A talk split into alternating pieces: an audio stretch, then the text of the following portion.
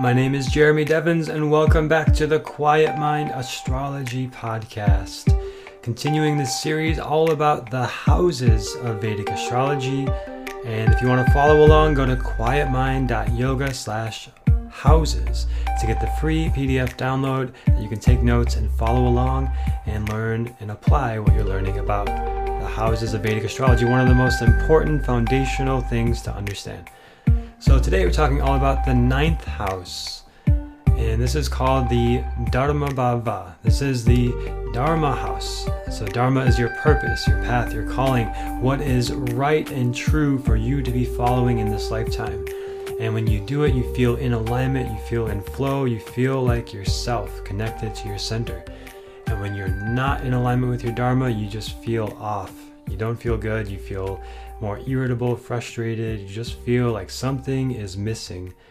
And that's the ninth house. So we look there to see what it is that is the Dharma, the path of your life to follow. And then, even later on, we'll talk about further down the line.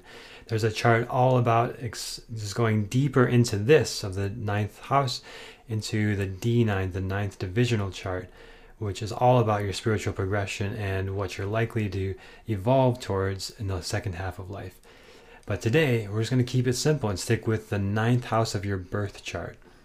So, Dharma, your path. This is your spirituality, your religious beliefs, if you have them or not. Do you have a unorthodox spiritual path, or do you have a very orthodox spiritual path?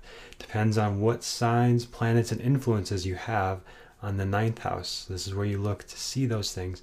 And you can see the progression through life as well, looking at the divisional ninth chart, which again we'll talk about way down the road. So, this is also about your karma, your doing, your action. Karma is not just what goes around comes around, but it's that you have choice and you have free will and you make choices and take actions, and those actions bear fruits and have consequences, and that's your karma. That you've done X and you've experienced Y. And it's not always linear, it doesn't always seem like they're related, but the ninth house shows you the karma that you're likely to bring into this lifetime and experience. This is also your ethics, your ethical beliefs. This is uh, if you have ethics or morals or things that you follow, or if you're very, again, very disciplined and steadfast with it. Maybe you've got Saturn here in the ninth house. You're going to be very disciplined, structured, and linear with your spiritual beliefs and progression. Versus if you had maybe Ketu here, you'd be more sort of unorthodox and detached from traditional spirituality.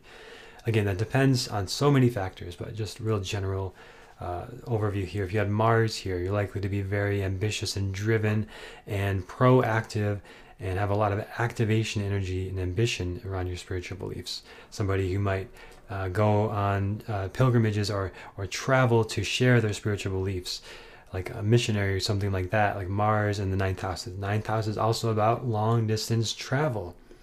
So, this spiritual energy on long distance trips shows you that kind of influence there. This is also your higher learning and education. So like beyond like primary school and uh, K through 12, things like that. This is where you go, and if you're going to get like a, a, master's or PhD, like this sort of higher education that's beyond the the standard schooling. If you have a lot of energy here in the ninth house, you're likely to be very interested in achieving those letters and having those that higher uh, achievement in your education. This is your philosophy in general, like do you have philosophical beliefs? Are you a philosophical person or are you just what you see is what you get kind of person? Right, very straightforward. Maybe like a Taurus energy here in the ninth house would be just very simple and steady and stable.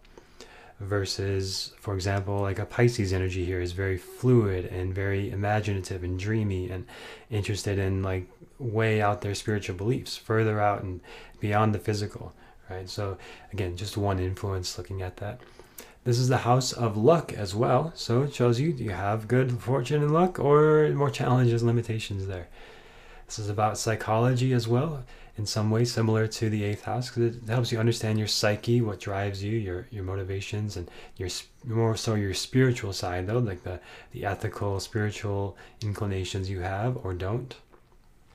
This can also show your father and your relationship with your father Is it challenging? Is it close? Is there a conflict there? And if you have transits going through the ninth house, that can tell you a lot about significant events with your father as well. So, your mentors and teachers, and again, the transits can show like when the mentors or teachers come into your life or when they go out of your life. For example, uh, recently, if you're listening to this in 2019, Saturn and Ketu have been in Sagittarius all year 2019 and stay there all year. And that has brought about tremendous transformations in spiritual paths and teachers and communities that I've seen personally here in Austin, Texas.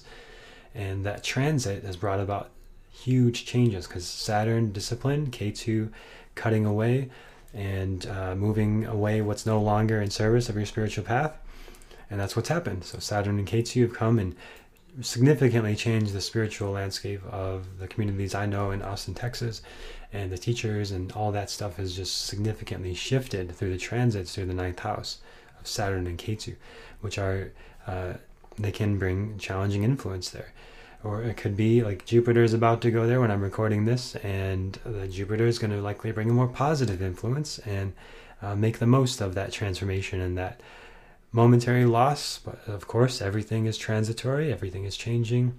So when there are transits and challenges like that, it's temporary, it's impermanent, and new things will come. And you know, we're just going through this cycle of karma, unraveling this long cycle of karma.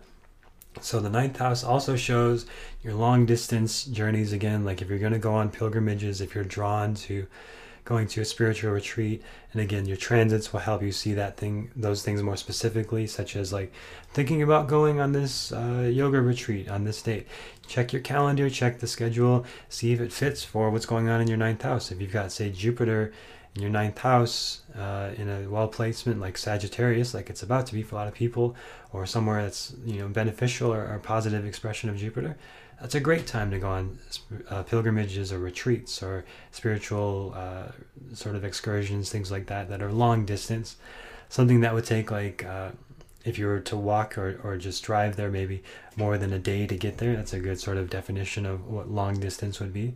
So, not just like a three hour trip out of town, but uh, ninth house travel is going to be more like a long flight or you know even just somewhere that takes like that would take a day to drive there like a whole day so anything longer than that is a good uh, long distance travel. And uh, if you have a lot going on, like if you get a big transit in the ninth house, like Saturn and Ketu, or a lot of stuff going on there, several planets, like three or more, you want to try to make the most of these transits and and get the most benefic beneficial positive energy out of it as you can by going with it. So it's saying it's a time either to go on pilgrimage or retreats or work with teachers or be generous or deepen your spiritual philosophical path or all that stuff's going to get stirred up and shaken up and it's going to change whether you go willingly or not it's essentially what's happening i think in the transits i think that's a way that i've i've seen it play out where it's like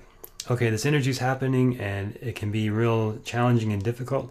You know, it's like bringing a kid into a store they don't want to be in. It's like, we've got to go to the store, we got to do this thing, and the kid's kicking and screaming. But if you can find the way to sort of get that kid engaged and interested and make the most of it, it's like, well, we're going to the store and you get to do this. Right? Same thing for ourselves. Like, this transit is coming, and I can just say, like, I'm afraid uh, I'm afraid to take a time off. I've experienced this before, but like I know I need to because if I don't, like everything's going to get stirred up anyway and it's going to suck. So I'd rather just take the positive side of this and the seeming hit and the challenge of oh like I'm uh, you know uh, this might not be the best time to take off work, but the transits actually say it is and you go on this little retreat and you take some rest and and you come out less damaged than maybe if you had gone kicking and screaming into the transit. So this is also uh, can represent invention and uh, sort of exploration in general and discovering new things in the ninth house. If you have a curious mind, like Gemini is here, likely to be very curious. Have Mercury there, and more likely to have like these insights and this uh, invention and creativity and, and research uh, that leads to these new discoveries. And for the mundane, like general population, uh, looking at transits that affect everyone, this can also have to do with the law, judgment, justice, immigration, things like that. Uh, like again, these ethics, beliefs, uprightness, dharma, this, this purpose in life. So, Sagittarius and Jupiter, these uh, again are similar, sort of synonyms of the ninth house. Sagittarius and Jupiter, the ninth house, all very similar. All these uh, have to do with your dharma, your purpose, your ethics, philosophy, beliefs. And if you feel in alignment with your dharma, you know you're in alignment with what the ninth house is suggesting. The energies are there that are for you to work with. And if you feel out of alignment, maybe you want to look at what's going on in your ninth house from your birth chart, your transits, and if you're over mid 30s or married, especially your D9 chart, which again I'll cover in the future. Uh, but the ninth house is really the place to look for all that stuff. And if you're curious about your ninth house, you can go to quietmind.yoga slash astrology to schedule a reading, and I'll show you exactly what's going on with your ninth house, your dharma, your path, your spirituality, uh, any long distance trips you're thinking about taking. All right, so I think I hope you find this helpful, and if you're enjoying this podcast, you can leave a review wherever you listen. Share it with a friend to help more people find it. I think this Vedic astrology stuff is so helpful, and I wish I knew it sooner uh, before I went so far down the Western astrology path and realized this Vedic astrology stuff actually resonates quite a bit more. It was just a lot harder to find information about it. So I'm doing my best to share information and hopefully you're enjoying it and you can share it as well. And then we'll continue on our next episode all about the 10th house, which goes real well with this, where we now start to talk about career and the work you do in the world and how people see you in the spotlight. All right, so talk all about that on the next episode of the Quiet Mind Astrology Podcast.